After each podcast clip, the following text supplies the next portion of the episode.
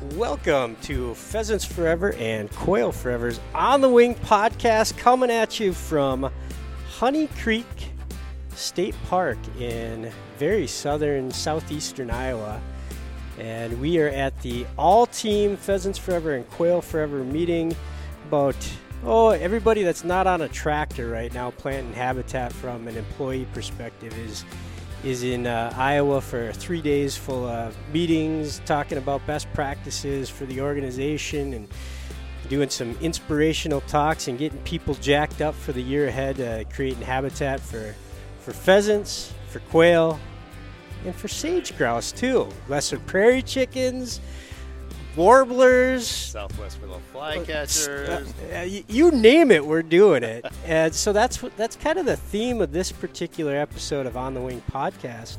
Um, we're going to dive deep into a program called Working Lands for Wildlife, with a special focus on our efforts uh, related to the sage grouse. You maybe have heard about the sage grouse Ini- initiative over the years you maybe haven't because it seems to be one of the best kept secrets about pheasants forever and quail forever and our organization's role.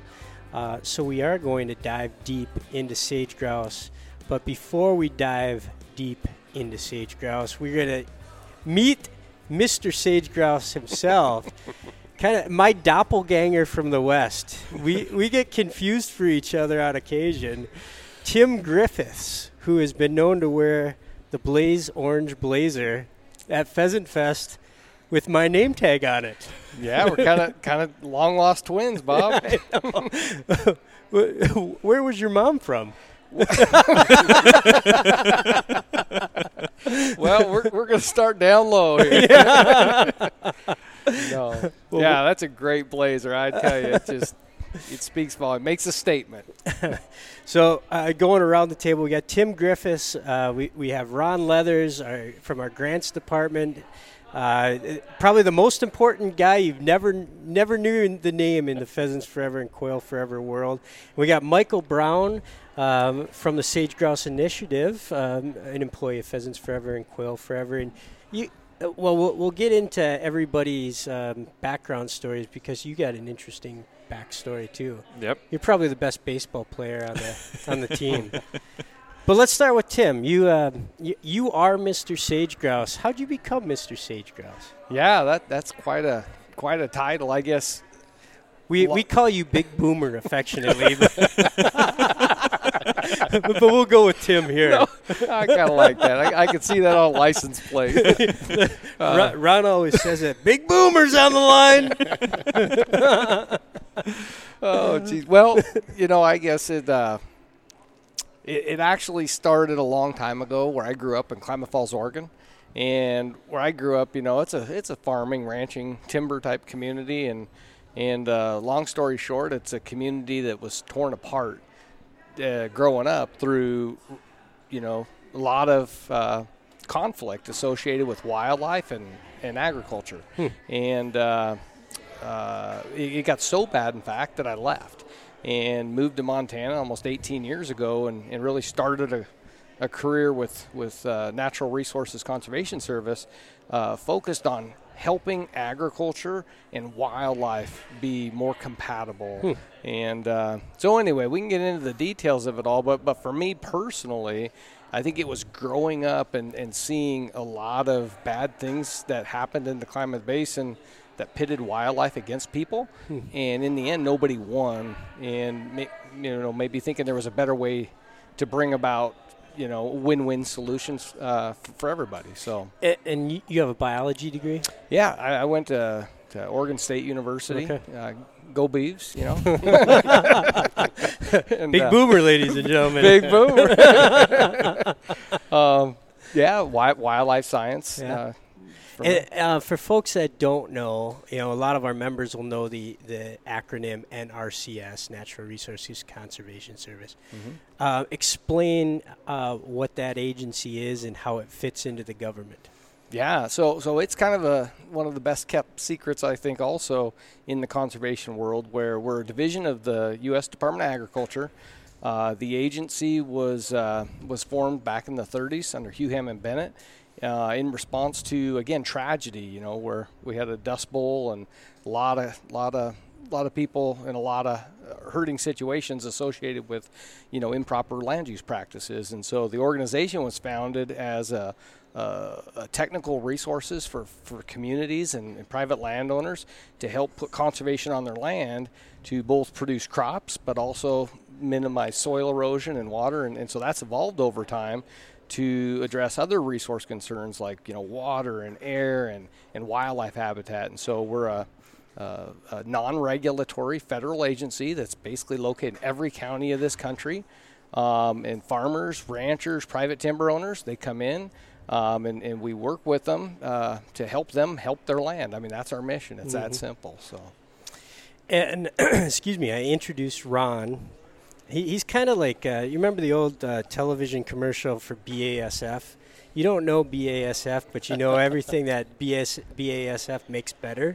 Right. Uh, that's Ron Leathers in a nutshell. You might not know Ron Leathers, but uh, every land acquisition, every partnership, um, darn near every acre that this organization's put on the ground since 2003 when you started, um, you've you've had some touch to it.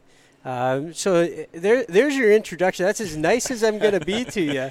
Uh, what, it, Mr. There, Wyoming, what's your background? Well, there was a great description earlier today, um, and somebody mentioned, you know, when you go on a parade and somebody comes along with the sweeper at the end of the parade mm-hmm. and cleans up after the horses. I'm pretty sure that's my job.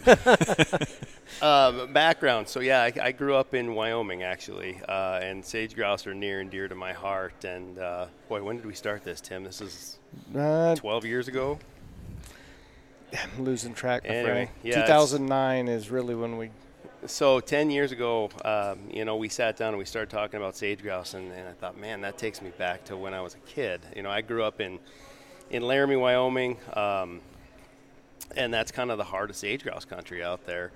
Um, cattle ranches and, and sagebrush all over the place, and and uh, you know Tim and, and Dave came in and started talking to us about man we can do some really cool stuff for sage grouse here, and and I got to play the Western boy, and, so I jumped all over that, and and uh, boy I was I was pretty excited to be a part of that at the time, and you know still it amazes me every day all the things that we've done for this bird. And, you have a really interesting background in that you also have a biology degree, but you kind of, you know, and you spent some time being a biologist, but you've also been and this is weird to say, you're an accountant, finance sort of biologist hybrid, right? Yeah, and some government affairs pieces thrown in there. How, how conflicted are you, Ron? I'm, I'm a little bit messed up. no, I've, I've got a background. Uh, you know, I, I went to the University of Wyoming. I've got uh, a bachelor's and a master's degree in wildlife biology. Uh, it didn't take me very long to realize I'm a terrible biologist, but a, a pretty darn good politician. And, uh, started in this in this job managing the the grants and the agreements for the organization, and realized you know that's where the growth of this company is going to be. Uh, and then later in life, realized boy, I'm going to need some more education if I'm going to do that. So I went back and got an MBA later in life, and and uh, that really gave me the baseline. Um, you know, to, to talk the multiple languages you have to talk in this organization. Mm-hmm. So, uh, it's been it's been a, a, great ride to, to be able to talk to the biologists in a language that they can understand, right? And talk to the business ops folks in a language that they can understand. And I think it's I, I hope anyway it's been beneficial. Yeah, it's a it's a very special skill. Just you know, it, there's not a lot of folks that have that dual um, ability to talk both sides. Yeah, I'm a bit of a unicorn. well, let's not go crazy.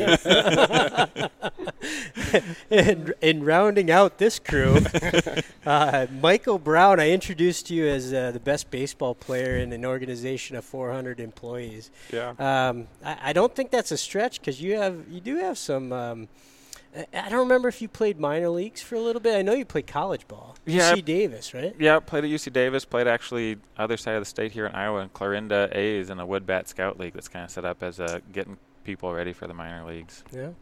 Yeah. And you uh, you obviously got a biology degree at Davis. Yeah, so I I, got, I don't know how quite I got here, but I'm ha- I'm happy I'm here. I grew up in uh, Santa Cruz, California, which is about 70 miles south of San Francisco, right on the bay. I grew up two miles from the ocean, played in the redwoods, and that you know that was my experience with the wildlife, and ended up going to UC Davis and getting a degree in wildlife biology, and that formed into a master's program looking working with private landowners on wetlands, which are huge in California uh, and really gave me a passion for figuring out how to help private landowners manage their land better. Mm-hmm. Um, and that got me in with PF randomly in Washington State, and uh, was a biologist up there for a couple years, and got promoted to this you know broader regional landscape of working with sage grouse across the West, and it's been a blast. So, so today you're essentially the point person for the organization for the Sage Grouse Initiative. Yep. All right, so uh, Ron, you started down this road, and I'm glad you sort of stopped yourself. But let's let's um, let's talk about the beginnings back in you know ten years ago. Um, how SGI or Sage Grouse Initiative came together. What what what was the catalyst for getting um, you know a focal an emphasis on um, improving sage grouse habitat in the country? Yeah, I think I, you know Tim's got a better a better backstory on that from NRCS's perspective. So sage grouse started at NRCS, um, and the initiative really kicked off before PF was ever involved. And I think, you know, at that point it was looking for home, and it was looking for somebody that can that could jump in and shepherd this thing. And I guess you know Tim maybe can tell that story a whole lot better than I can. Yeah. So so go back to 2009. Mm-hmm. Uh, we had a chief, Dave White, and I would give Dave White a lot of credit for starting the Sage Grouse Initiative and really giving us the opportunity to put something different together. And, and at that time, um, we knew that sage grouse uh, were in trouble. They've been in trouble for decades, right? Okay. It's a massive geography, 11 states, 200 million acres.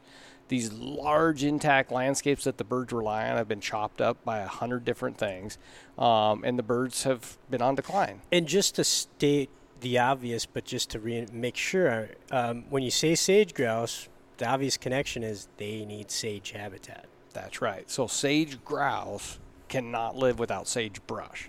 So they're they're kind of a, a freak show. I mean, when you look at them, you know, biologically, Mhm. they have no muscular gizzard.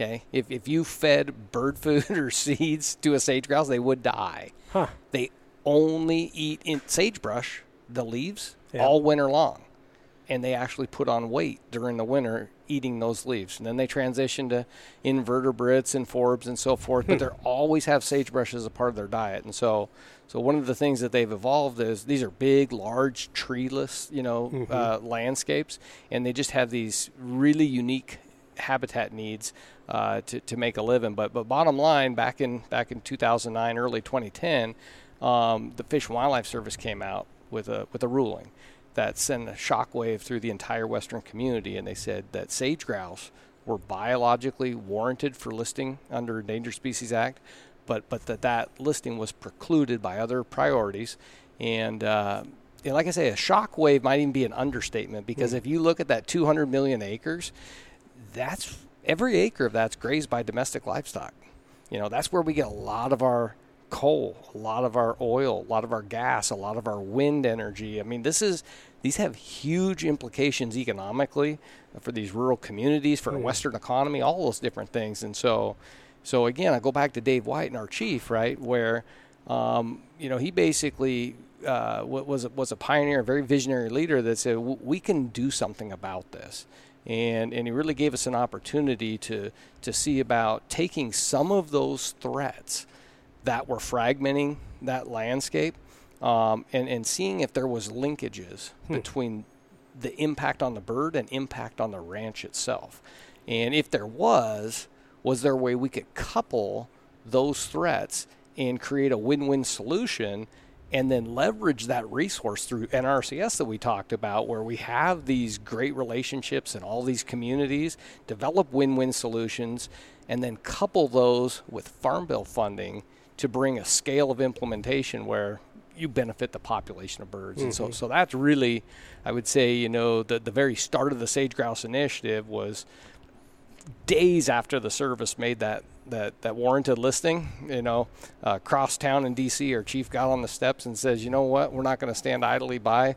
We're partnering up with uh, with our with the ranching community. We're partnering up with our friends at Pheasants Forever and all anybody else who wants to join us we're not going to take this line down. We're going to actually try and go solve, you know, this problem. And, and, nothing like this had ever been done to this magnitude across um, interest groups before.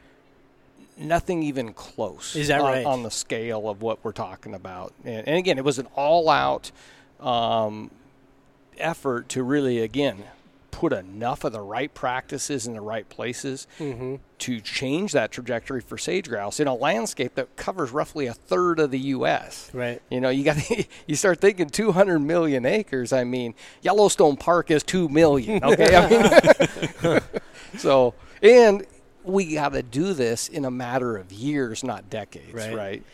And you know, at the time, eh, well, even still, there's not a sage grouse limited, sage grouse forever. You know, pheasants forever at that time. You know, 2009, 2010, quail forever is only four or five years old. Uh, how did pheasants forever come to be? Um, you know, one of the major partners, one of the major players in sage grouse. So once the chief decided that we were going to go all in, the first thing we actually did was you know, we, we hired an independent science advisor. And so we went and we looked across, uh, you know, the, the country and figured out, you know, who are the who's who's in sage grouse research that, that could help us and advise us on where we need to work, what we need to do, and those kind of things. And that's where we found Dr. Dave Naugle out of the University of Montana. Hmm.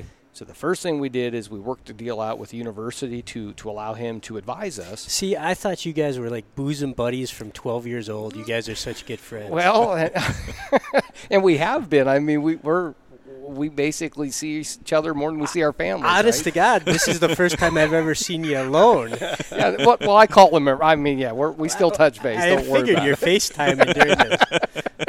so, so, so, Dave, so, you guys didn't have a relationship, Dave Naugle, we, uh, before. Um, we met through Sage Grouse. No kidding. From from day one, though. So we were kind of joined at the hip from day one, oh. and Dave White again gave us a lot of rope to, oh. to help put this together. But one of the things that we had to do very first was to figure out uh, kind of a spatial game plan. You know, how do you eat an elephant that big? And so the very first thing that we did was we worked with all of our states, you know, mm. and the state game and fish. And, and every year, the states for 50 years have been counting birds when they come and breed, right? And they all get together at the same place. They call it like a like a lek, L-E-K, yep. right? And they, they count them every year. And, and the, the, the fascinating thing was at that time, uh, Wyoming had taken their lek data – and they did some fancy GIS work and realized that sage grouse weren't uniformly distributed over their habitat. Hmm. That they're they're really clumped in their distribution. There's like five here, five here, five hundred here. Hmm. And so they could identify those areas, and they called them core areas.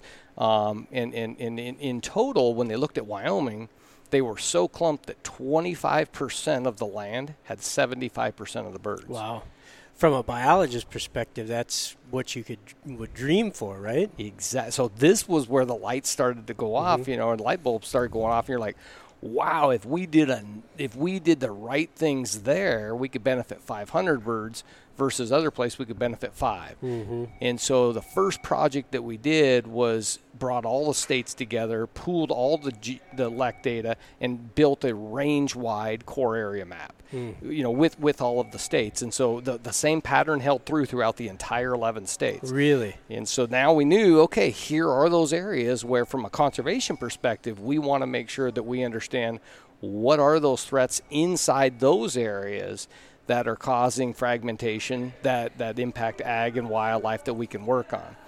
Um, and so one, once we had that, that, that kind of figured out, we could work with all of our state conservationists and all of our, right. our partners to come up with a plan uh, to, to do those practices that would address the threats in those areas.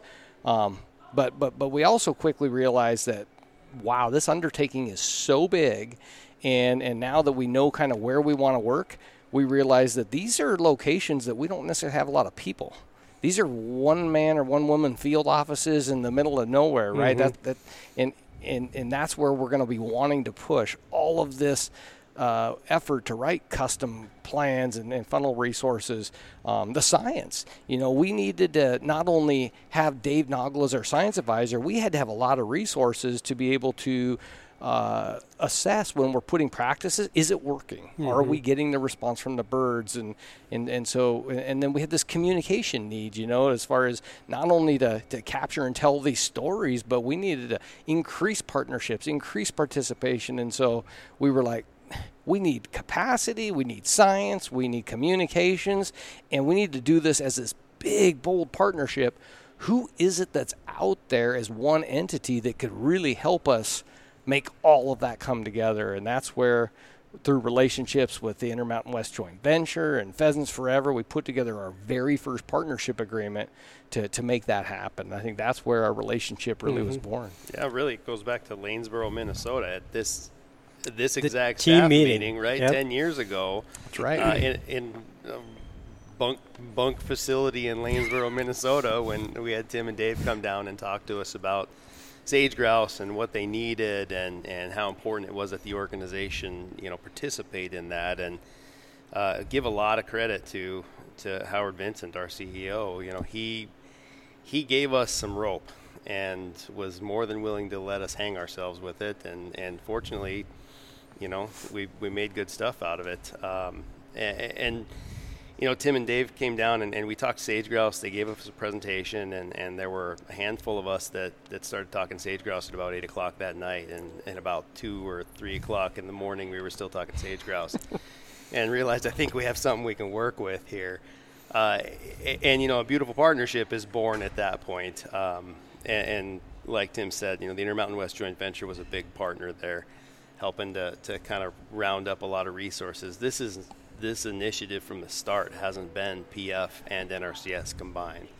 Um, it's been PF and NRCS helping to shepherd a whole bunch of partners across that landscape. Uh, this is this is an area that we didn't historically work in. We didn't have a footprint in, and so you know we're we're trying to figure out who we can work with in these areas. Who can bring you know dollars to the table? Who can host positions and all kinds of just details, and, and um, you know that the joint venture helped us to achieve that. So, so Ron, you're, you're you're jogging my memory too on that Minnesota all-team meeting. I remember it was at the Boy Scout retreat, right? Yeah, it was it. Uh, It was at a, a youth conservation Or- facility. Yep. Yeah, and then we had these dorm rooms, and I remember we distinctly had bunk beds. and, and then Dave and I were in we were in this room. There was four bunk beds, and it was actually Dave Naugle, myself, and then our chief of staff at the time, Jason Weller, Yep. before he became our chief. And so we were all there, and and, and uh, again, this was our first introduction to a lot of what PF had to offer. And I distinctly remember that meeting with Howard and with you and and with Jason and David. We're kind of hashing out so many of these details about maybe we could actually do this, this, this, and do it all in this massive agreement. And that's right. I and then go retire to the bunk bed. well, and I'll I'll call that out to our members listening. You know, this is not a palatial Marriott that we stay at for a team meeting. You know, all of us and our partners stay in bunk beds, uh, universal toilets, Twenty Yeah. man dorm room. uh, pizza buffet. We, we you know very lean here. Um, very lean. That was it. Was it was great time. Though I, I remember the the volleyball tournament that night. Yep. That all your team members were taking part in as well. That was before Michael. He'd have killed us all. yeah, you you are a tall drink of water, aren't you? I've had some good spikes on Tim over the years.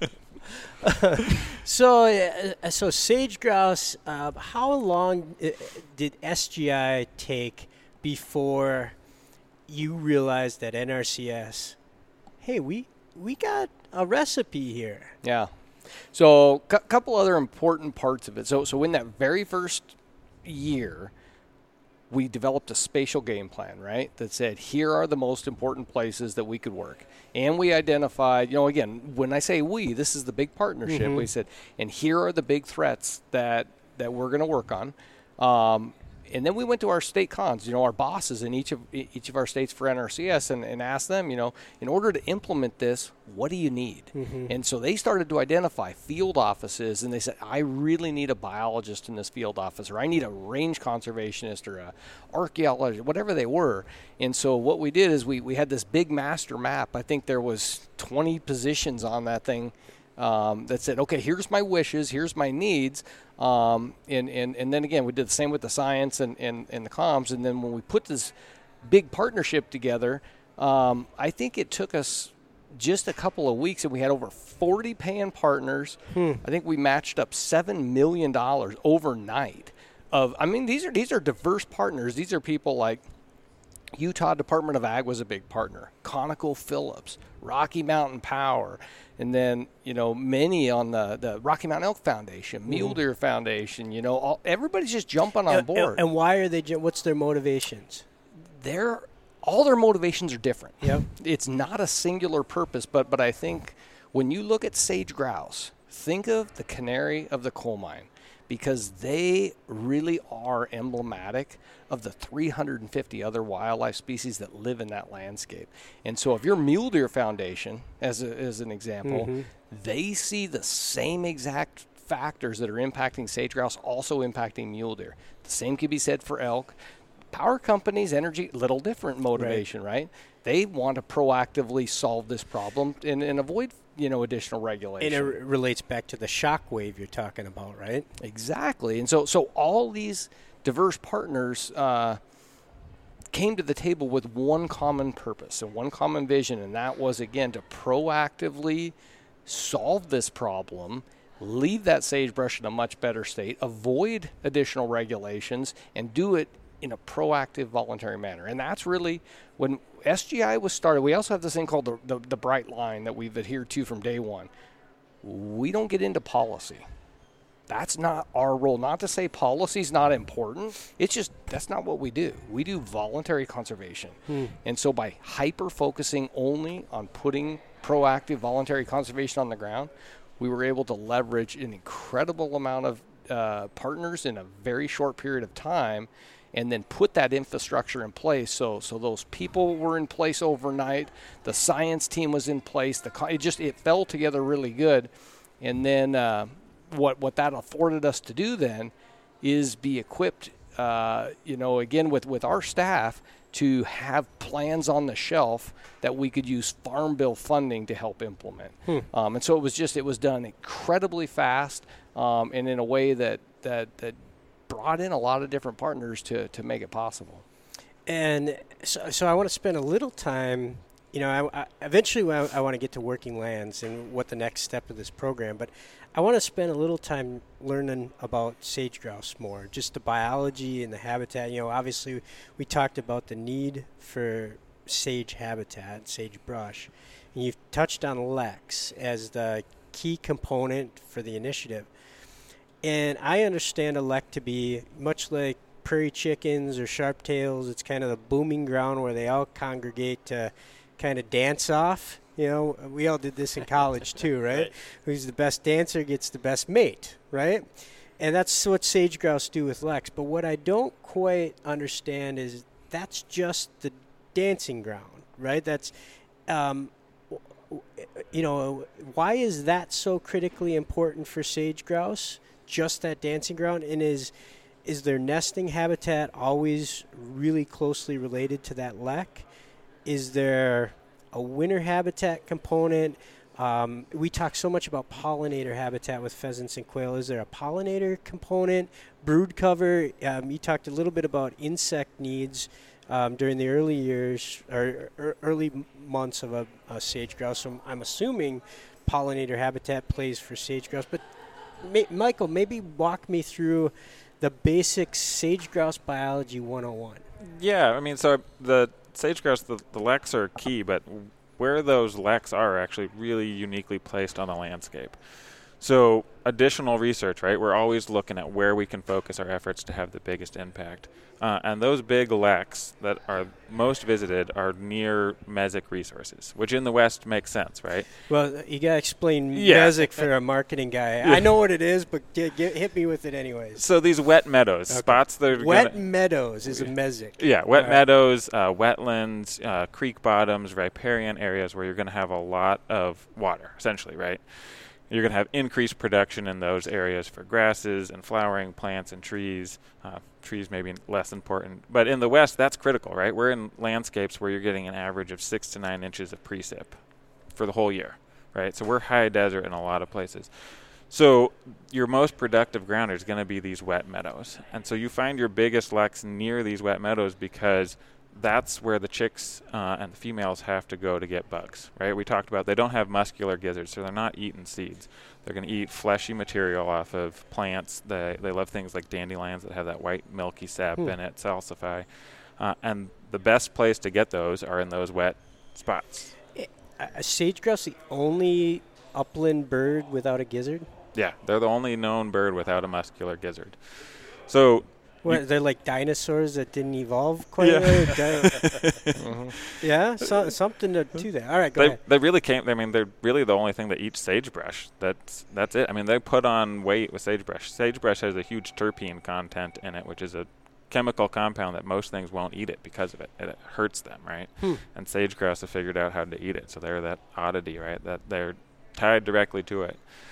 So you get those wet meadows with good sagebrush habitat nearby those leks, and that's what's driving that those areas. Um, and sage grouse, depending on where you're at in the range, are all a little different. So some will kind of live their whole life history in a you know a large landscape, but all kind of right there. You get up into Montana. Uh, and the start of the Missouri River, and they're traveling 200 plus miles in a year, going from Montana up into Canada and back to meet all those life history. So think pieces. about it. uh, 200 plus miles in upland bird. I mean, it's Yeah. essentially kind of a mini migration, right? Oh yeah, yeah, and that's just one type. And then we'll, you know, that's kind of one phase migration. There's some groups that'll do kind of three phase migrations. So they'll have winter grounds, they'll have breeding grounds, and then they'll have summering grounds, and they move right to get those. It's like you need a duck stamp to hunt these things. Almost. But what's really critical is right that it's true for anything. You got to have those resources close together. So if we can focus those efforts and hit those wet meadows, um, those wet meadows that stay wet year after year, that's where we have our biggest leks consistently Okay. again and so again. it is all correlated. The lek is close to the wet meadow, so you got your dancing ground, you have your nesting cover, and Yeah. you have your brood cover, and it's always going to be very adjacent to each other, basically. Yeah, right? the closer that's all the, is, the bigger the population. and then the the winter habitat, they can find that because, in essence, they're sort of migratory. yeah, to an extent. I mean, like we said, the big thing they need for winter habitat is they've got to have sagebrush, and they've got to have sagebrush tall enough that it gets above the snow. So that you know that can be the limiting factor in the winter. Um, that's where the big Hmm. fires come in when you get out in the west. Is you get a big fire. Like last year in Nevada, there was a five-day fire that took out 529,000 acres in five days. Hmm. right? There's no sagebrush on that landscape anymore for the birds to use, so they're out. They got to go find something else. And will they? They will, to the best we know. I mean, that's what's driving some of the you know population fluctuations. Is they've got to get moved, and then, like we said, our population numbers are based off of knowing where those leks are and counting them. So if leks move or the population shifts to a new area, we have to find those, and we don't necessarily have the resources by which to go find where those birds have moved. So Mm. your is going to adjust based on that annual variation. So i- if their lek burns up, will they relocate to another lek readily?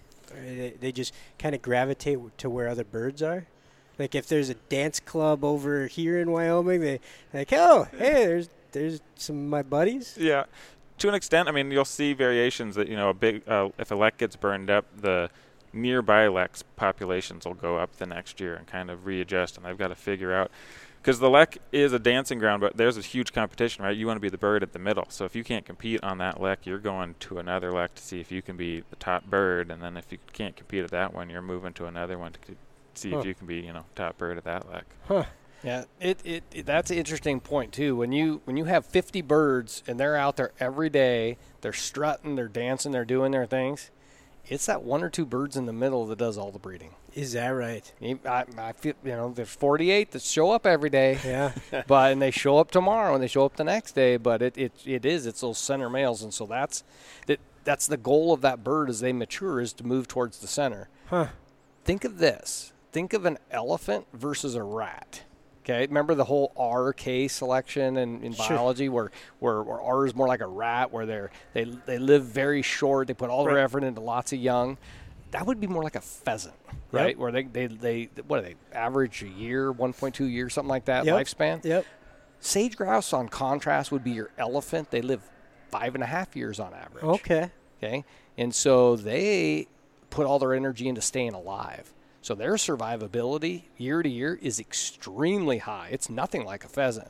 And what they do is they wait for favorable conditions and they'll have a handful of young and they'll take much better care, you know, put a lot more effort like the elephant would into theirs um, of getting those young. So, so you don't see the crazy fluctuations that you do in other upland birds Right. um, be, because they're more of that, that, that uh, K selection. And so, um, the, So I was familiar with the R factor, right? Like pheasants, quail, like boomer, but Yep. so the the longer term is K. K selection. K Yep. selection. Huh.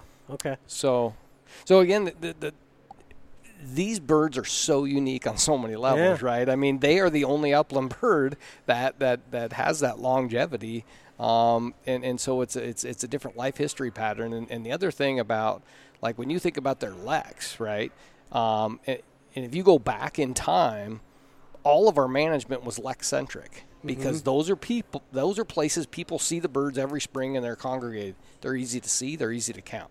So you say wow we have to protect that at all costs. Let's put a fence around it. Don't nobody go in there right? That's how we're going to conserve the population. The lek doesn't mean nothing. It means something but it's, it's really small. It's hmm. really the habitat around it. The only reason that lek exists is to support that nesting habitat in the surrounding landscape hmm. and so if something does happen to that lek like mike was talking about where you burn it or mm-hmm. or you build a house there i mean you do whatever on the lek as long as that nesting habitat is there those birds will create a new lek. Hmm. All it is is an open area that the boys can dance and the girls can see them. Hmm. That's all it is. Highest spot in the field. Yeah. Um, a- a- and you talked about some of the habitat loss factors. You know, a, a wildfire. Um, I'm assuming urban sprawl to an extent, extent in some places. What other causes for habitat loss in sage country?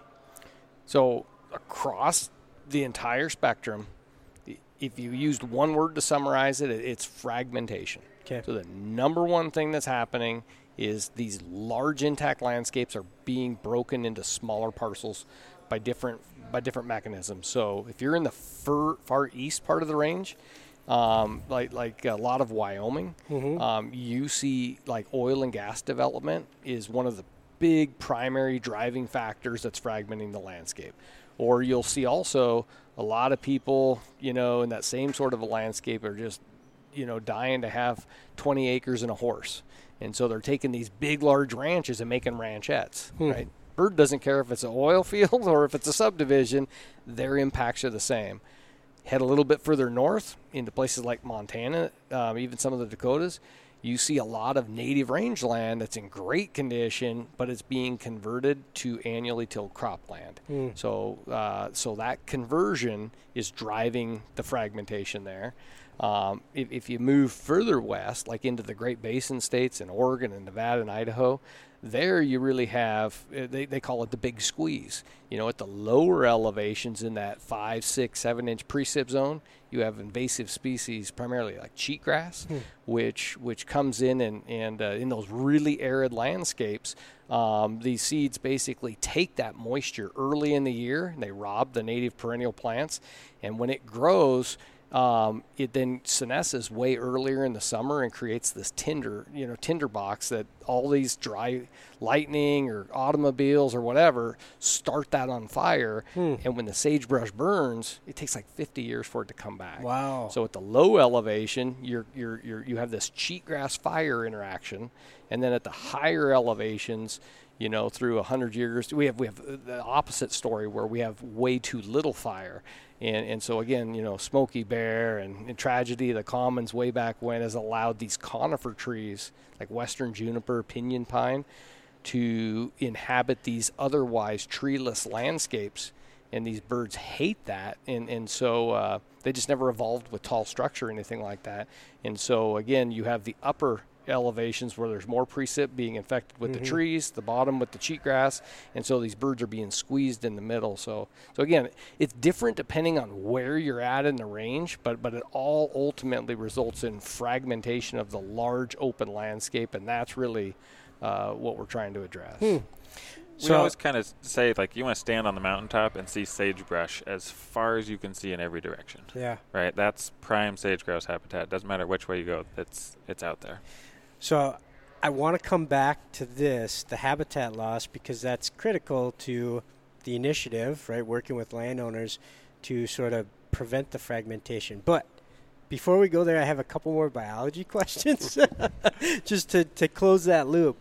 You know, and, I, and I'm comparing it to pheasants and quail. Um, you know, h- how many pheasants will lay 11 eggs, right, in a clutch? Just rough numbers.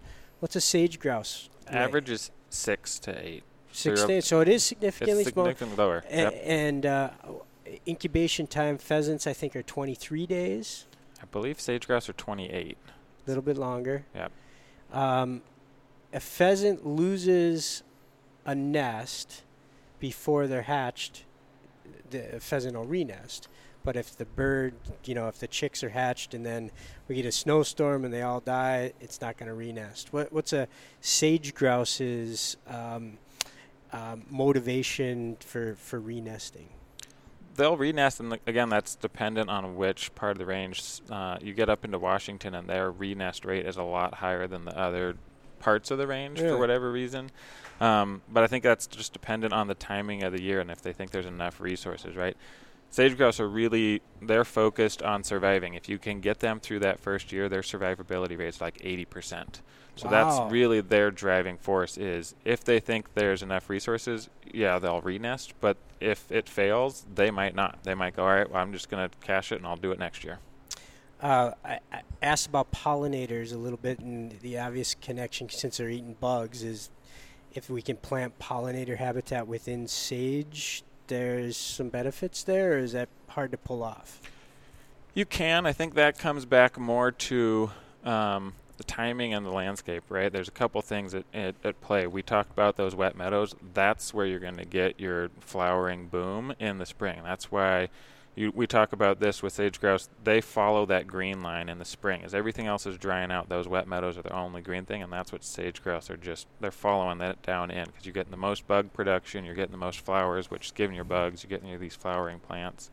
You get in some, some other area. I mean, saying sagebrush country is kind of hard to codify because it's so dynamic in terms mm-hmm. of how diverse these landscapes are, and you can get wonderful flowering plants um, in rocky soil that look bare the whole rest of the year. But you hit this time of year, you get out there, and it's just a sea hmm. of flowers. And they'll pick up on that, right? And they'll hit those spots. They know where they're at, and they'll get the bugs off of those spots. Yeah, I, I think the other thing to keep in mind here, that's maybe another difference with pheasants or quail or yeah. something, is is sage grouse are largely they're native species, and these habitats are largely native, so they're not like previously broken farm ground. Sure. They, they're just they're natural habitats, and so the diversity of forbs and flowers and uh, all the, the stuff we would think about planting mm-hmm. maybe to get pollinators a lot of these places actually have that already. It's already there. Yeah, it's already there, and, and, and so like like from the bug perspective, one of the biggest opportunities we have out west. Again, these are really arid landscapes. I mean, we were just joking. It, it's rained probably as much as we've been sitting here in Iowa over the last two days, as most of these sites will get in the entire year. Yeah. And so, one of the big practices that we do is when we see these wet meadows uh, out west where we have these incised channels, lowered water table, that's greatly reduce the amount of, of, of water holding in that in that particular swale, which then grows a lot of those green groceries, provides mm. the substrate for the bugs and the forbs and so forth. And so that's one of the things that we would do is actually fix the hydrology and the vegetation comes naturally. Gotcha. So it's a little different. Yeah, we talk about green ribbons that go through the west It, it, the more we can keep that the width of that green wit ribbon, you know, the, the wider that green ribbon, the better benefit to these birds. And it's it's not an if you build it, they will come. It's if you put water on that landscape, Hmm. they'll get there. Yeah, just just add water. Right. and from a um, a food source pr- perspective, I'm assuming when you know the bugs die off just because in, it gets cold, that's when they, the sage grouse start eating sage instead of bugs. Just You got it. natural, like, hey, I guess I gotta go to the salad buffet. when it gets colder, it Yep. gets dry. Yeah. Yep. Again, water is just water is life in the West. Okay. And if you want to find sage grouse like through the summer, right?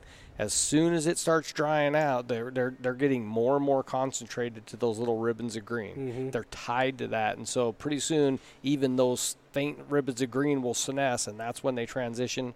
And it's a hundred percent at that time when they move to that winter range. Mhm. They eat nothing but sagebrush leaves, which is again is Why It's it's so darn important. yeah, you can't have sage grouse without sagebrush. It's that simple. Um, the, the I know early on we talked a lot early on in Pheasants Forever and Quail Forever's introduction to sage grouse that we were tying flags onto barbed wire.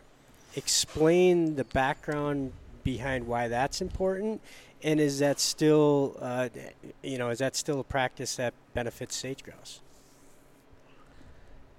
Um, big picture, if you're going to solve sage grouse, you need to keep these large intact landscapes large and intact. Okay. Mhm.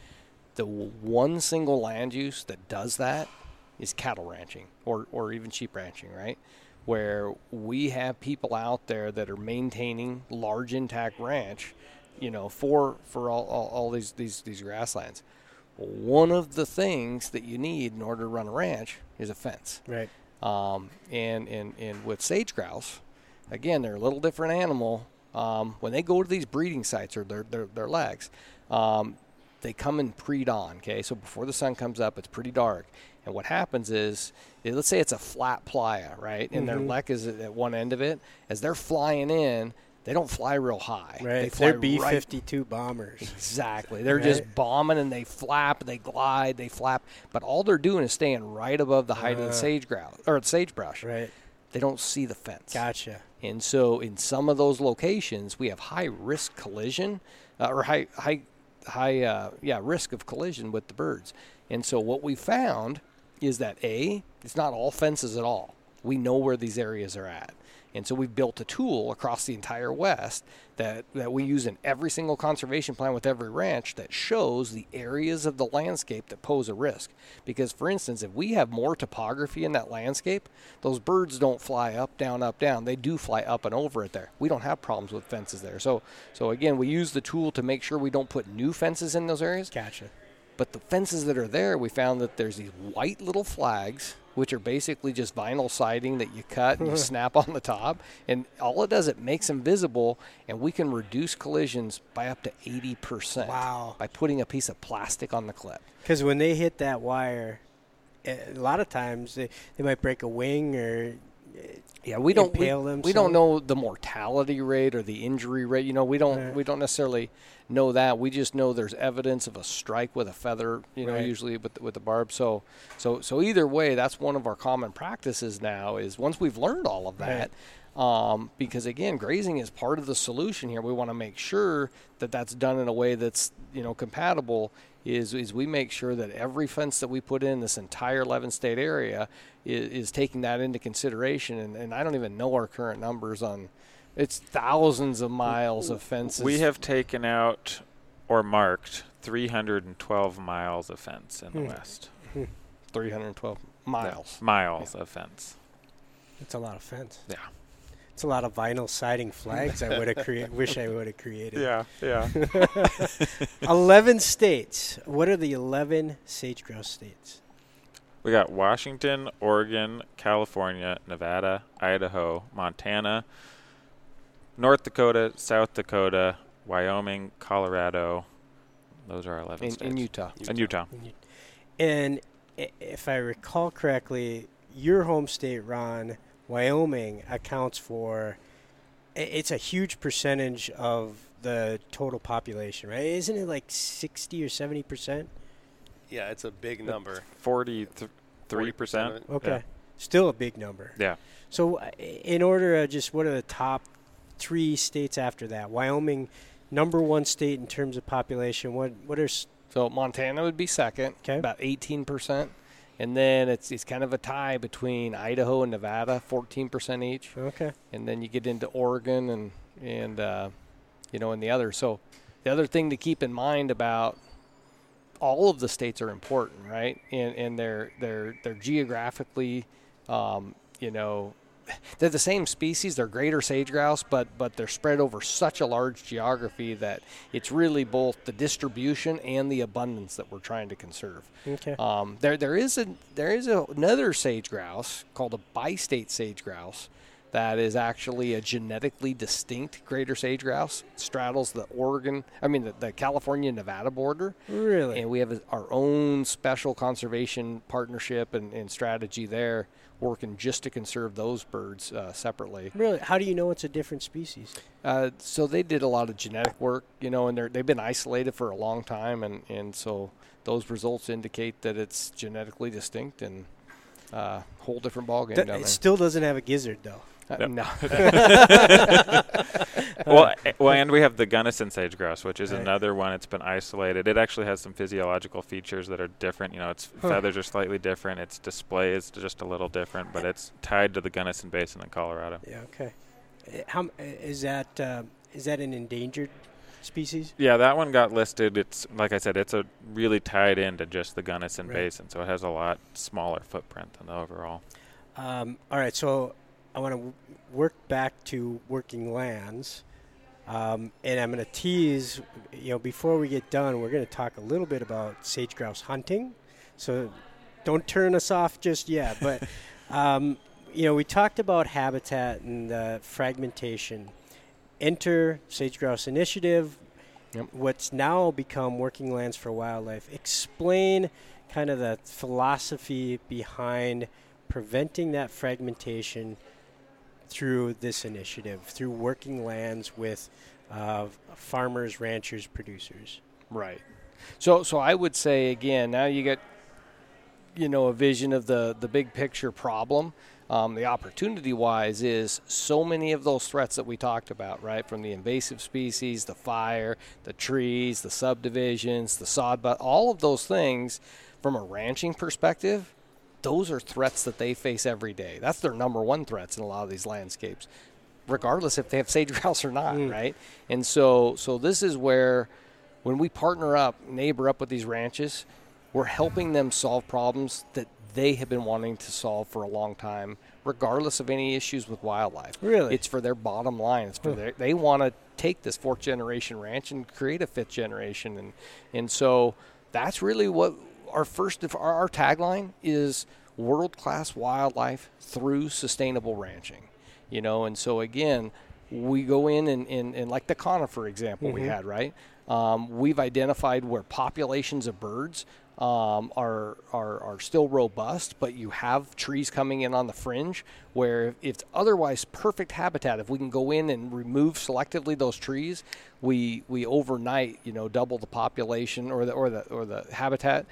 The rancher loves it because they also get more water in their springs. They get more grass on the ground. It's these, these win-win solutions. And in order to do it, we can bring the farm bill to help offset that capital improvement on the ranch. And so that's really what we've done across the West is, is taken this, this voluntary approach. We, we started to address things like conifer encroachment, like those wet mesic, you know, restorations. We started to deal with things like cheatgrass, uh, grazing systems, you know, trying to make sure that they're grazing in a way that's maximizing their profits. That's also making sure that we're, we're leaving enough to, you know, sustain, you know, the, the ranch in the future. Um, and, and, and quite frankly, landowners across the West didn't didn't just approve of this uh, strategy or or uh, lightheartedly jump in. They jumped in with both feet Really? and in demand that even from that very first year far outstripped our ability to deliver. So I know our chief had given us like sixteen million dollars in EQIP to start this thing. Say, hey, see what you you know, let's just try the waters. And Right. sixteen million sounds like a lot, but this is a huge geography. NRCS and our partners blew through that on the ground just overnight. Hmm. And and again, ranchers are, are, are just they've just been insanely good partners, you know, and, and wanting to do more. And so each year, uh, this this this program has grown to where you know today I'm just looking at the final numbers in anticipation of this. I mean, we've been in business nine years. Okay, we have 1,856 different ranches. Hmm. Voluntarily conserving their ranches, and, and, and we're up to over 7 million acres. Wow. I mean, it's just, it's insane, you know, that on the ground, Yeah. $427 million has been plowed into this conservation. That is, I mean, it's just unheard of. And, and, and the other crazy thing, this bird was not listed under Endangered Species Act. It hasn't been listed for four years, right? Mm-hmm. So this whole threat of a listing is not what's driving this participation. The same number of ranchers come in today as did in 2014 before the threat was taken away. Hmm. The motivation is really because this is what they want to do on their ranch anyway. It's good for their business Right. and it's good for wildlife, and that's why I think it works. It- Well, I would add to that because you know I started working on the ground and early on, not at the beginning. What Working Lands for Wildlife and SGI has done to the relationship between ranchers and, and private landowners and their ability to work with federal government is huge. Watching the shift in communities and landscapes that understand this is really to help them stay sustainable, right? Our best defense to keep sage grouse on the landscape is making sure that cattle ranchers are sustainable. And it's easy to give that lip service, right? But we've gone out and done that time and time again, and the ranching community is seeing that, and the farming community is seeing that, and that has changed hmm. perceptions across the West. So, right, some of it may have started slow in areas, but just the consistent message of, hey, let us help you help your ranch. Like, what do you need to help your ranch? And I would get producers like, okay, what do you want me for birds? I, I'm not concerned about the birds. You see birds? Oh, yeah, I see birds all the time. Great. I need to keep you on the landscape. Mm. Right? And that changes the perception that really we're in this to help you keep these working landscapes working. And that's the critical piece that I think really made this be successful. Yeah, because the I remember early on there was this mentality of the the shoot, shovel, and shut up, right? Where Yep.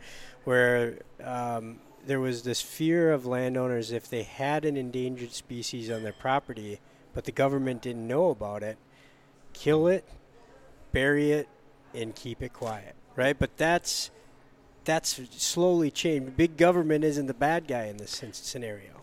You know, I, th- I think you're hitting it right on the head. It, it, it's created almost a, a complete reversal of one perception that ranchers would have of something like an endangered species might be this is this is really a liability, mm-hmm. right? And now it's really more of an asset. You hmm. know, it's because I have these species that I'm eligible for all this extra help and all this extra funding to do what I wanted to do anyway, and was good for my business and my, my community. Hmm. And I think that again, the just just the neighbor neighborliness of it all. Mm-hmm. You know, it's working together to solve something. We're not threatening them. We don't have regulations. We're working with people that want to work with us, and then you know what? We do them right every time. Mm-hmm. And and and like Michael said, I think the other, if there's a secret to any of it or, or lessons learned that we found, it's that we're not trying to create a perfect acre of habitat for a bird. What we're trying to do is keep a large landscape intact. And that means keeping the rancher first and foremost on the land. Because if you lose that, mm-hmm. all the other options go out the window. Because again, you got to think big picture.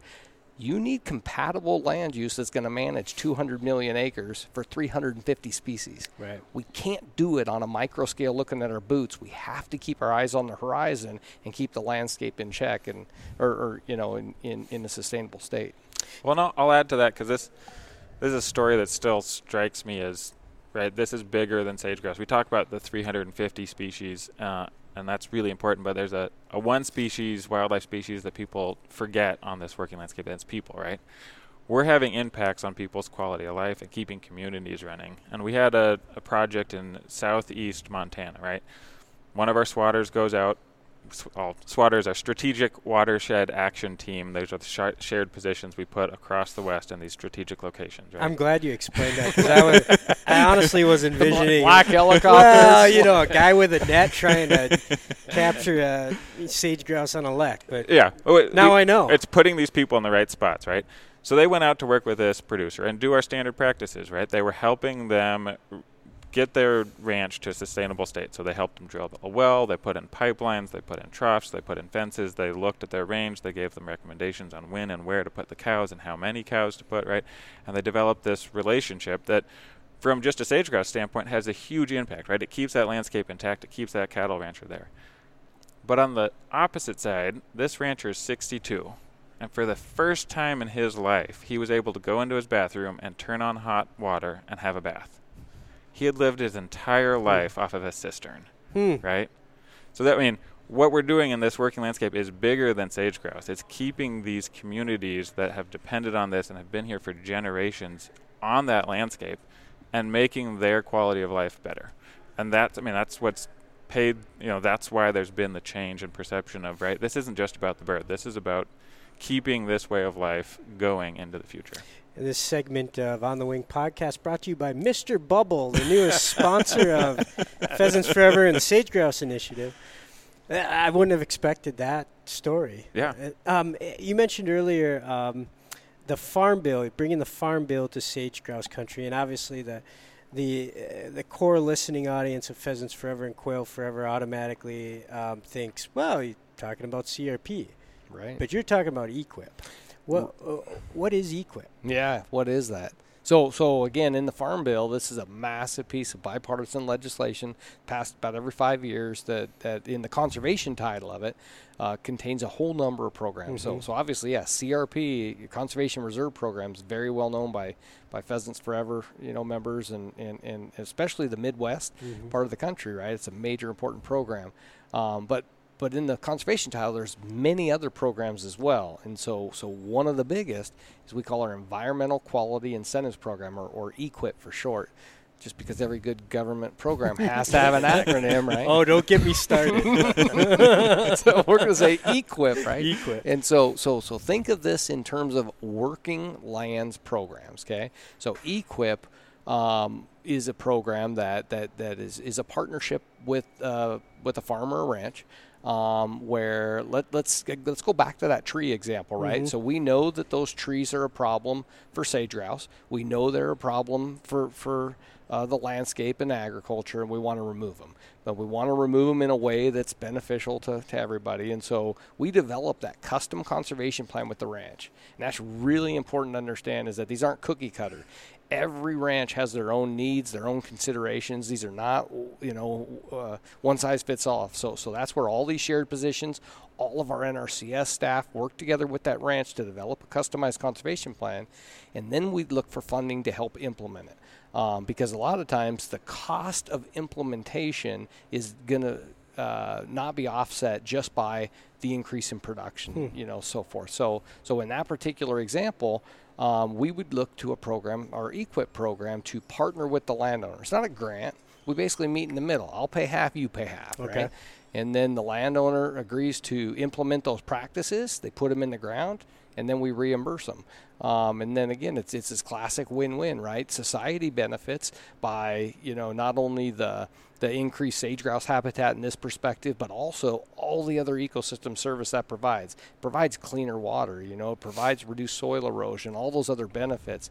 Um, and the ranch benefits, obviously, because we're getting more groceries, we're getting more sustainability. And oh, yeah, I haven't met a rancher yet that doesn't like to see more birds in the air, or more, you know, deer. In, Well, that was going to be one of my questions. Uh, generally speaking, farmers, ranchers love seeing wildlife on that property. That that holds true across the sage grouse range. Hmm. They, they love seeing these birds, right? Yeah, yeah, absolutely. Anybody in the anybody in the West views that iconic bird as as just a part of that landscape, and not seeing them. You know, when we work with those farmers and those ranchers in the West, and we talk about sage grouse, and they'll tell you the story of their grandpa, hmm. and you know, seeing that lek up on the hill, and how cool that was as a kid to watch those birds dance, and and how he hasn't seen them in so many years.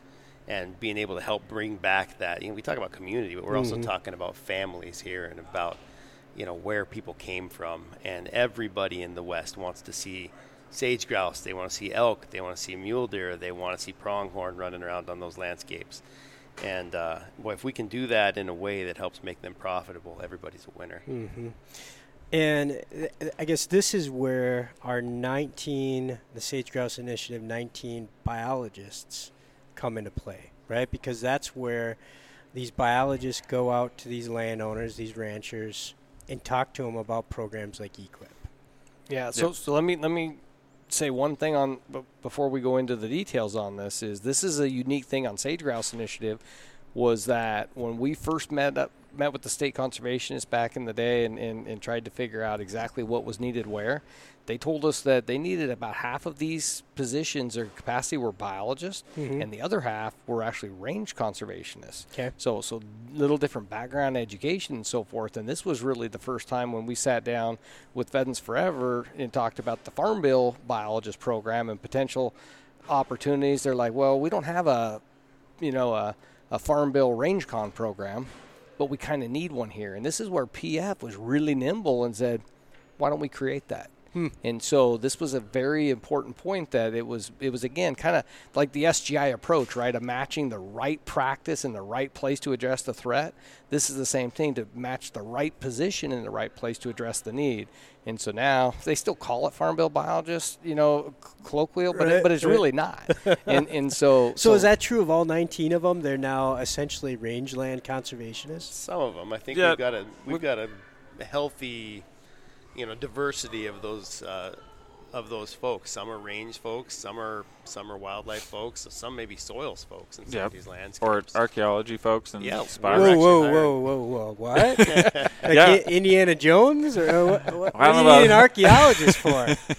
Well, you got to make sure you're not destroying anything. I don't know if we've hired an Indiana Jones yet. I haven't met one of those yet. I think well, I met a few over there.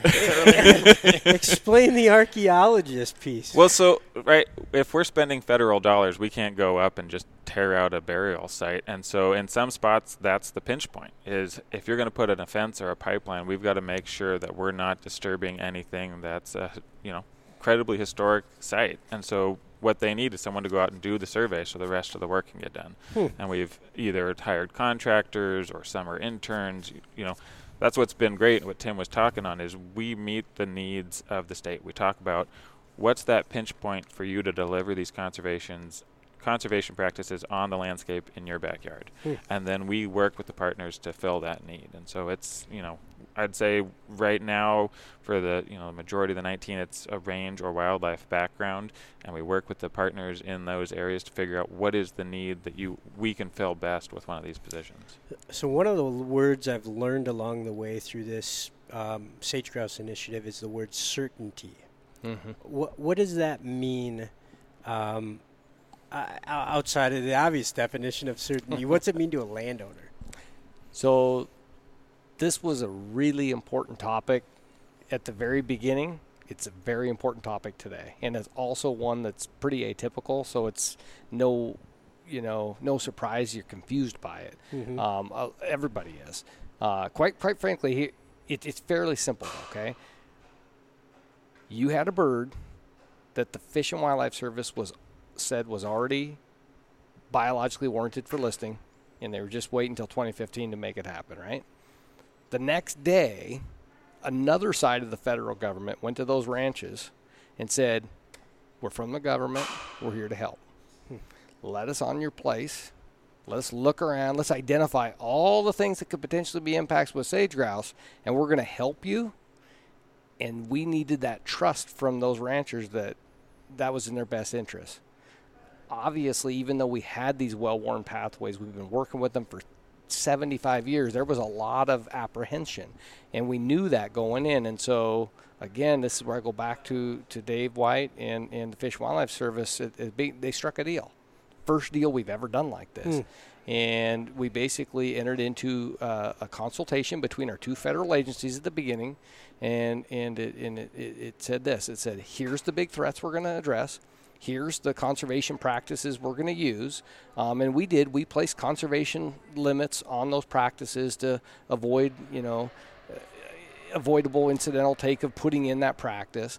Um, but at the end of the day, the Fish and Wildlife Service gave us a report that said, we agree with you. If you put these practices in with these conditions, that it'll be beneficial to sage grouse. That document did two things for us. One, we made sure everybody is, adheres to those standards, and they're they're they're all, you know, common sense, you know, standards that that, that still work for the ranch, still still work the bird. But we made sure all those seven million acres were installed exactly following that protocol. Hmm. What that then did is it gave producers the first time ever to have their voluntary conservation counted in the listing decision. Now they're getting credit, right? Mm. Because the service said up front that if you did those, those would be good things. Now they did them. Now they get credit as a group. The second thing it did is the Fish and Wildlife Service gave us what they call certainty. Um, and those producers that participate without any other further contract or consultation on their part for the next 30 years can implement every single thing in that conservation plan. And even if the bird's listed, they have no additional regulation to hmm. follow. Hmm. And so, so we think of it as an insurance policy. Sure. To where, yeah, the ranch, you know, here, come work with us. Let's do the right thing. Let's put it in the ground. You can have it, you know, count with the listing. Um, but you know what? Even if they are listed, from your perspective on your ranch, it's kind of a, a you no did issue. everything. Yeah, you yeah. did everything, and so you know you're what? Protected for 30 years. If you know we figure out something else that we got to do drastically, hey, you've done everything. You're you, protected. You got it. And, mm-hmm. and and it was really novel at the time. It's mm-hmm. still novel today. And I will tell you from personal experience, going back to Klamath, if you didn't have this, you would never ever have that participation mm. from hmm. that ranching community, especially in those early years before yeah. we've had this demonstrated track record. Um, it was that important, and uh, I think it, it still is today. Well, d- uh, demonstrated track record, you said somewhere in the neighborhood of 1,500 landowner partners, right? Mm-hmm. Impacting more than 7 million acres. That's correct. That's crazy amount of habitat um, conservation in a 10 year period. You can literally see it from space. Is that right? Yeah. Yes. And, and yeah, I'll give you the best example of it is go up to Redmond, Oregon. We have a district conservationist there. I'll give a shout out to Chris Mundy there in Redmond, Oregon. And he had this quote early on in 2010, and, and picture this woodland, right, of all these juniper trees. You know, it kind of looks like a forest where it should be rangeland. And he used to joke early on, he says, you know, you could look across this land and see by the cut who's worked with us, hmm. right? Because you see a hole cut in the otherwise treed area. He said, now you look across the landscape and you can see who hasn't worked with us. Wow. That's a statement. Yeah.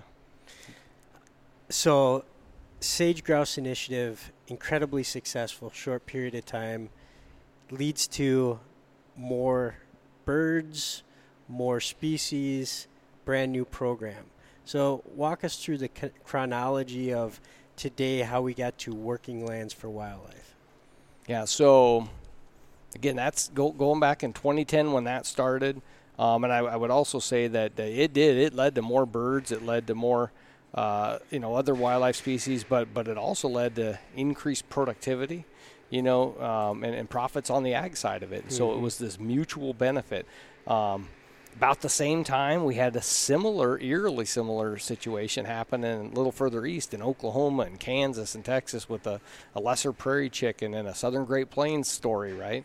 Again, slightly different tweaks, slightly different approach, but it was a similar model put in place, and they called that the lesser prairie chicken initiative, you know, yeah. and, and again, uh, started trying to, you know, utilize a lot of the same principles. Um, and, and then in 2012, uh, the, the chief ended up. We had a new chief now, that uh, Jason Weller. That again, right, slept in the bunk with us. I'm sensing a theme. Was he a top bunk guy or a bottom bunk guy? so so so Jason again. He was chief of staff for Dave White the whole time, mm-hmm. and when he when he got the reins, uh, I mean, he, he couldn't have been more supportive, and he took the bull by the horns and really helped us launch this formal working lands for wildlife right.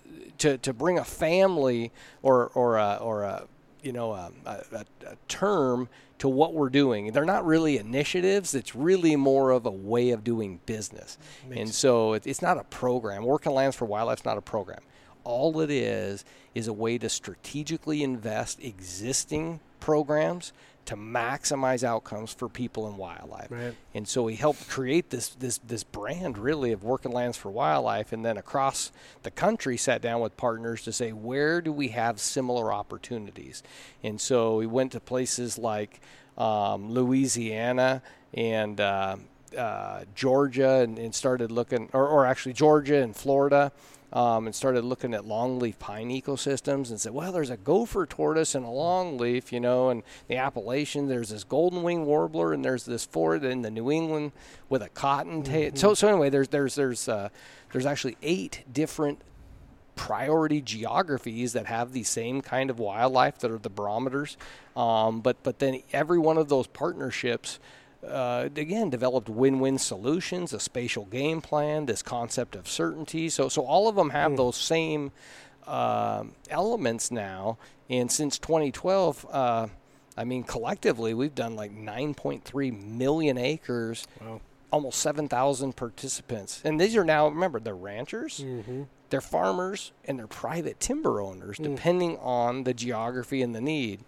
And so, so that's really kind of again, not only taken off like wildfire, but it's really spurred all these other partnerships that are associated with it. So, so like our unique arrangement out west with sage grouse was this real close tie with with Pheasants Forever is kind of one of our, our, our probably our biggest primary partner, but then a whole hub of I don't even know what the number is now of, of additional partners.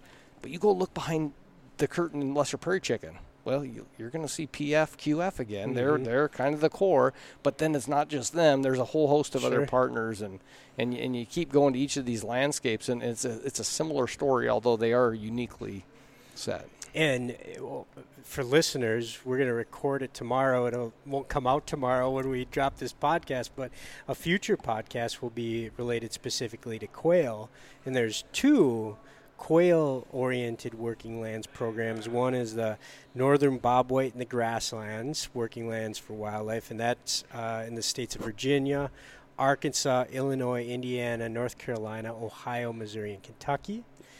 And there's the Northern Bobwhite in pine savannas, which you, you touched on in Georgia, New Jersey, North Carolina, South Carolina, Florida, and Alabama. Those two quail initiatives Ron, we have we have 18, 18 employees. new bodies coming on board. Yep, just in the last six months here, we've really ramped that up. Uh, went out and we were able to secure a coordinator, uh, a talented um, Jessica McGuire came in and, and, really helped us. And she worked for the Georgia down. DNR yep, before. Yep, and she moved over to help us with our team now uh, just this last week, I think, made several new offers on some of those positions. I think one of those folks started their first day on the job yesterday. uh, welcome to Pheasants and Quail Forever. Buckle up. 325 of your best friends, right? But uh, yeah, those those positions are just getting started, and that's really an outcropping of the success that the Sage Grouse Initiative pioneered. And uh, boy, there's there's so many more opportunities throughout the country. Uh, but it just it fits so well with what we do. Mm-hmm. Uh, you know, we're an organization that believes in agriculture. You know, Tim Tim talked about the the relationship between ranching and success on the ranch. Uh, Michael talked about communities and the importance of communities. You know, and that's been Pheasants Forever's mantra all along. Uh, we want to see producers on the landscape. We want we want schools and local communities. We want banks and local communities. We want those folks to be successful and Working Lands has allowed us to do that. Uh, you know, there was a tagline that we used to use, and I think we still use it periodically, but it's good for the bird, good for the herd.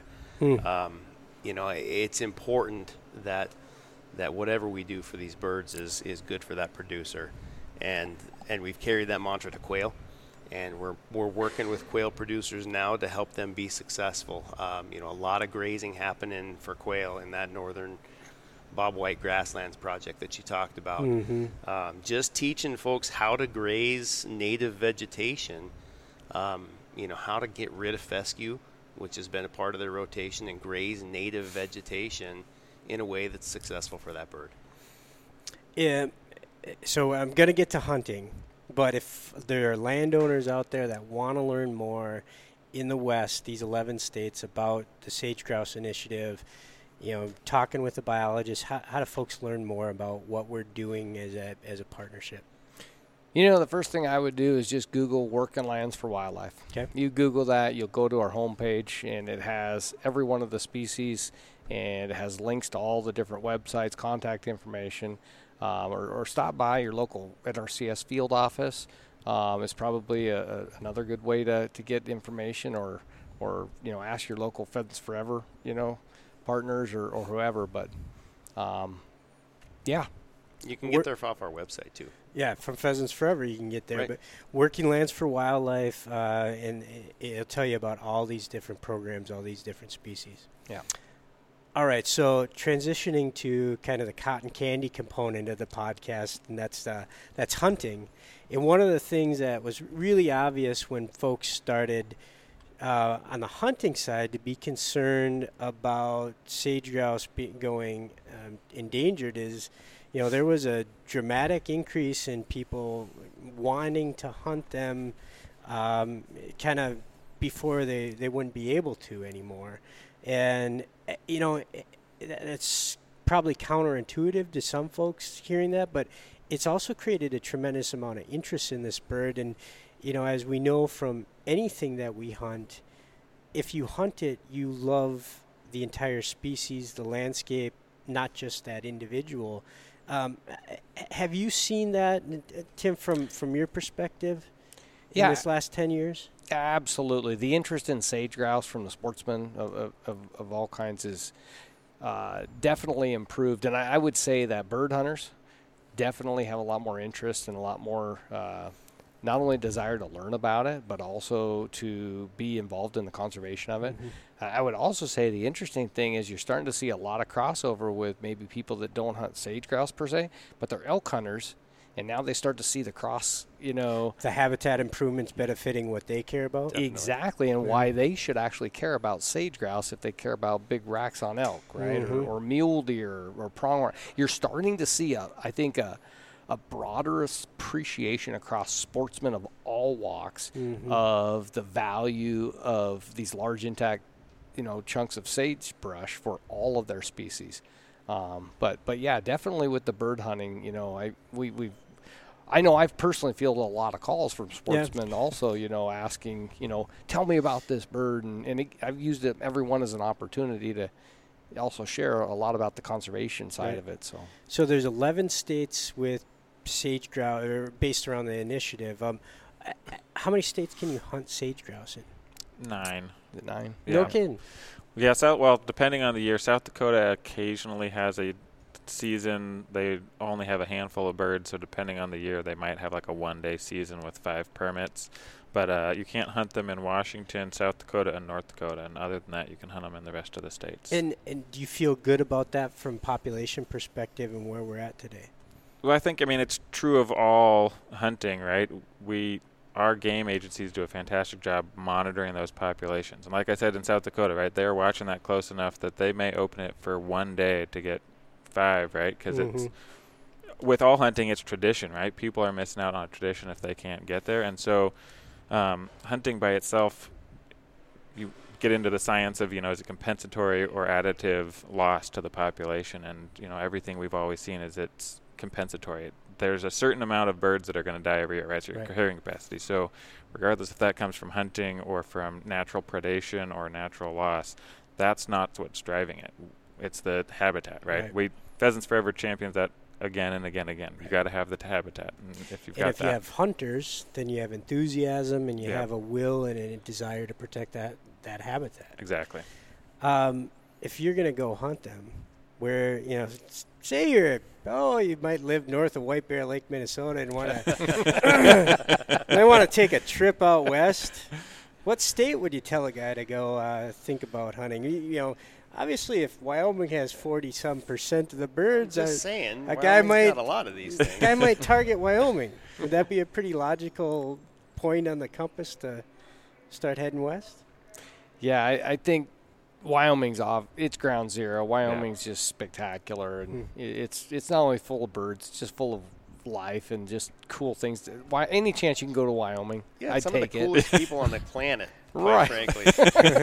Present company excluded. well, yeah, but I, I, the other thing to point out too is each state does have their own approach a little bit Mm-hmm. to where like uh, Wyoming and Montana are more of maybe what I call it more of a general season that's uh, you know uh, limited in time and daily bag limits, very similar like a pheasant Sure. structure versus somewhere like a Oregon or a Dakota, you know, South Dakota or. Uh, I think Utah is also like a. It's more of a permit Lottery system. sort of. yeah, Yeah. and and so I again you could de- debate the merits of them you know each day. Sure. I, I knew long time ago when I lived in Oregon though, it was a really big deal to get sage grouse permit, and so when Mm. you when you actually drew one. It was a special deal, even Mm. 20 years ago. And you went with the family. You get two birds total in the year, right? Okay. But it was a big camp, and everybody was out there, and it was, you know, it, it was a little different deal than shooting one incidental to an antelope, you know, or something like that. Is there a quintessential bird dog breed to hunt sage grouse with, or do you not even need a bird dog? And the right answer is a German short hair. but Well, I grew up hunting these things without a bird. In fact, I think I was the bird dog, to be quite frank with you. Uh, got a great story about throwing one out of the bed of a pickup, but it's a, for another time. Uh, but you know, these these things, if you're in the right spot, it's uh, it's no dog required. Huh. Um, you got to know where they're coming from and where they're going to. And if you can find that place where they where they're moving out of in the morning, where they've roosted overnight, and they're moving into a place to feed, and then they're going to move right back into that roost structure. If you know where they're going to be, you don't need a bird dog for these things. Uh, They're not a pheasant. They're not going to take off and run off after you know after you pound one. Um, they're gonna they're going to be markable, and you're going to be able to go pick these things up. Um, and a lot of times, your bird dog. You put a, a bomber of a sage grouse in the mouth of a bird dog, and it's going to change his attitude. That's yeah, a- it, it's more like like uh, you're bringing a pack frame, like you're quartering up an elk and bringing them out. so you're saying if you miss one, you might have a shooting issue. yeah. yeah. Um, if so, you're used to duck pass shooting, you may want to take up a different sport. well, well, well, the other thing, you might want to really bone up on the biology of the bird and where they're going to be, because remember, these are huge landscapes. yeah. These home ranges. Remember, a pheasant can live in 40 acres, right? You can manage a hell of a population. These live in a township. Huh. So if you're wandering around aimlessly, but they're really tied to that wet meadow and it's only in one acre of that, you could walk for days without Yeah. ever seeing a bird. Well, So- that, that was my thought. Is okay. So you got to find them. You got to figure out where the wet meadow is, and the birds are going to be there. Is But it the- as simple it- as that? well, it depends on exactly when you're hunting in that year, and so If so there's a lot of right, all kinds yeah. of stuff. It's not there. that simple, but Gosh, I had it already figured out in my head. So, what would you look for if if there is dry year? Or you, you know, it's later in the fall. You can't you can't identify the mesic area. Um, where are they going to be? You know, in a lot of these. That's the secret, that's isn't it? really. So tell me where you used to hunt these things. Ron. where exactly did you get them? and on the side of what hill? uh, you know, a, a big trick in sage grouse country is getting there in time to see them come off the roost because they come off in big flocks and they go somewhere to feed. Um, or they go somewhere just in a mass migration. These birds like to fly. If you've ever cleaned one of these things out and looked at the color of their breast meat, they fly. Uh, they don't run around, and that's a dark purple breast meat because of it. So they get up in the morning and they move. And uh, boy, you get up there and you can glass and you can find out where they're moving from and where they're moving to. Uh, you know, it's a matter of getting in the right spot to begin with, and then you know find a high hill and and just watch them, and uh, you'll find them. Yeah, you, you know the other cool thing about sage grouse really is this landscape is really diverse, and and it contains a lot of other upland birds. And so you might come with an intention to get a sage grouse, mm-hmm. but you also might run into Hungarian partridge. Hmm. You might see sharp-tailed grouse. You might see a rooster or two. You might see, depending on where you're at, valley quail. A little higher, you might have a mountain quail. You might hit the the the, the trees, hit spruce grouse, uh, blue grouse. Uh, Don't forget chukar. Chukars. I mean, these are it's it's kind of like a upland bird oasis in the west. Well, and bring that- the rifle because you might be able to shoot an antelope. while Yeah, you're Yeah. or a mule deer or an elk. Right. Yeah. Uh, TimGriffithsOutdoors.com. what, what, what's your uh, guide service charge per day? It's a lot. 'Cause I'm in, man. It's a lot. Yeah. You got to make sure you can keep up with it. bro. Yeah. Good luck. ultra marathoner. Yeah, you do. You you run hundred mile races for kicks, huh? Oh man, I thought we weren't going there. Yeah, that, that is another podcast. Um, all right, so so as we wind down here, the other thing I you, you brought up the the color of the breast meat, um, sage grouse. You know, I, I've heard different things. Most folks that I've talked to, like, yeah, you know, but not my favorite thing to eat. Uh, Hank Shaw, uh, on the other hand, you know, he's like, you get a young sage hen, and there are a few things that are better. You just have to play to kind of the fact that you know it, it's sage. So play that, play to that when you prepare it. What's your guys' impressions over eating sage grouse? Yeah, you, the faces you're making are like not. You know, love the bird, but maybe not on the dinner plate, huh? Yeah, you know, I don't think uh, hunter mortality is going to be an enormous uh, factor for sage grouse. They're they're not the most uh, the palatable creature. Uh, you know, you, you shoot a big bomber of a sage grouse, and you're going to know that thing's been alive for five years, and you're going to know it eats a lot of terpene. Uh, it's uh, it's it's uh, a little bit pungent at times. Um, you know, eh, hey, if you if you're able to pick out a small bird and and uh, you- that's what you want to do with one of your two, you know, permit species, Right. have at it. Um, but you know, it may be one of those where you're you're going to shoot that big bird and and uh, you're Check gonna it off the bucket list. Enjoy the meal out of it, and then maybe go shoot a couple pheasants. All right. Or or the pronghorn. The, yeah, the pronghorn will work. Pronghorn's hard to beat. Yeah, they are very good. They are very good. Um, all right, a- a- as we wrap up, um, we'll start with, with Michael. Any any final thoughts or, or things that you want to mention in, in regards to, you know, what what's going on um, in the West coming up, or Working Lands for Wildlife? Any closing comments? I think the thing I would just leave people with again, we've said it a ton, right? That the big thing for sage grouse, for the quail one you're going to hear is keeping these working landscapes working. That's been the dramatic change on how we approach conservation. It's not just about protecting a bird, right? It's protecting the landscape and the things that depend on that landscape, and that depends on people and ranches and that whole community that comes around it. It's you know it's a full ecosystem approach, and you got to keep that functional and keep those pieces there, and that's what I would leave people with. Yeah, it's, well it's the whole piece. Thank you for doing this. Yeah.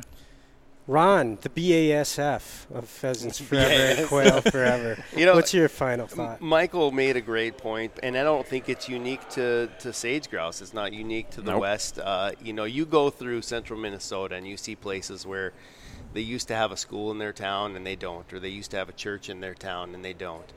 Um, and that's landscapes that are that are just largely changing. That's that's farmers that aren't on you know family farms that aren't on the ranch or on the farm anymore.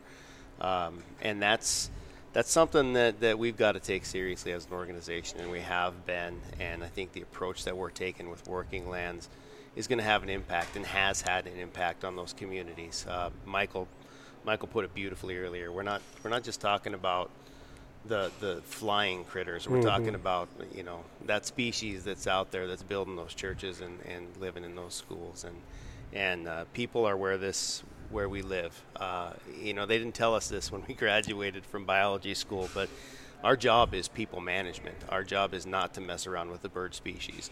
And you know, if the more that we can do to help people stay on the landscape, the more we can do to, to make them profitable in a way that's compatible with good wildlife the better impact we're going to have on wildlife. Yeah, well said. Mr. Sage Grouse, Tim, thank you very much for uh, for joining us. What what words do you want to leave uh, our pheasants forever and quail forever audience with? Well, I guess uh, it's pretty simple. It's a big, heartfelt thank you. Thank you to all of Pheasants Forever, all of Quail Forever, the membership for the support that you've given the organization to take these big, bold steps moving out west, where quite frankly, a lot of these projects don't have a lot of pheasant ties. Right. And and uh, to Howard, to Ron, to Michael, to your whole team. I mean, you guys are just incredible. Um, yeah, we, we we could never do it without any of you. And and I also, I guess in closing this, I come back to the very first question you asked me about kind of the beginnings of this, and I, I go back to my hometown in Klamath Falls, Mm. and ironically, Klamath Falls is also a sage grouse place. Hmm. It's also one of these core areas or these priority areas for conservation. We've done a hell of a lot of work, and and when I might when I go back there, there's an old rancher that I know named Mike Burns, and Mike Burns, my best memory of all of this is he was the one that was hit so hard with with the the dilemma that I talked about in the beginning with the water wars and all that, Mhm. and it left and and now he takes me out with with uh, the biggest smile you've ever seen and the Hmm. brightest eyes to his ranch where he's cleared just thousands of acres of conifers and he shows me these fields of beautiful green grass teeming with wildlife. He shows me springs and creeks that never ran when I was a kid that have water in them and I just and he's just so proud of, of what you know this effort has has allowed him to do as an operation and in that community. And I, I that makes me proud man. Yeah. so Yeah, when you can touch your your home turf like that and sort of something that in a way scarred you and rectify that, that's pretty special. exactly Thank you for uh, for joining us for you know bunking with us, so to speak, right? in the Uh, bunk You know, I, You got I a full size bed today, didn't you? I do today that A- and it, it is true you know you, uh, you know, for me the, the midwesterner out of this group you know the first time i ever seen a sage grouse was on a, a trip to idaho where we went out with uh, some folks with telemetry and had radio collared birds so we were cheating that's how But- Ron hunts them by yeah, yeah. It's really a lot easier to find them with the collar on. but uh, we you know we followed that antenna around until we found a bird and uh, watched a covey flush and and- and there's something so true about being in that habitat and actually putting your eyes on it to know it exists and, and to have that twinge in your heart and that light bulb in your mind go off and say okay I, I get this. I understand why why we're all involved. So whether you want to uh, travel west and chase them with a bird dog or you just want to see one because they're pretty damn cool, um, definitely get out west into the sage country and see all the cool shit that Pheasants Forever and Quail Forever is doing. Um, and if you want to help support us, maybe you're you, you know you're not a person that gives a rip about pheasants or quail, but you care an awful lot about sage grouse. You can still join Pheasants Forever, Quail Forever, as Tim mentioned. It's those membership dollars that are helping us, um, you know, f- you know, hire these biologists, fund these grant writers, um, and, and put this habitat on the ground. And, and we do need your help. We do need your membership to keep this going. Uh, gentlemen, Michael, Ron, Tim, I know I took up a ton of your time um, in this evening recording, but it was super interesting to me to learn more about sage grouse. And thank you so much you're doing for this iconic species. Been a real pleasure talking with you guys. All right, folks, thank you for listening to this episode of On the Wing podcast with Pheasants Forever and Quail Forever. I'm Bob St. Pierre, and I'll see you down a two track oh, in the woods, maybe in a CRP field, or perhaps maybe on a sage grouse piece of ground somewhere in Wyoming. yeah, that could happen. Thanks for listening, folks.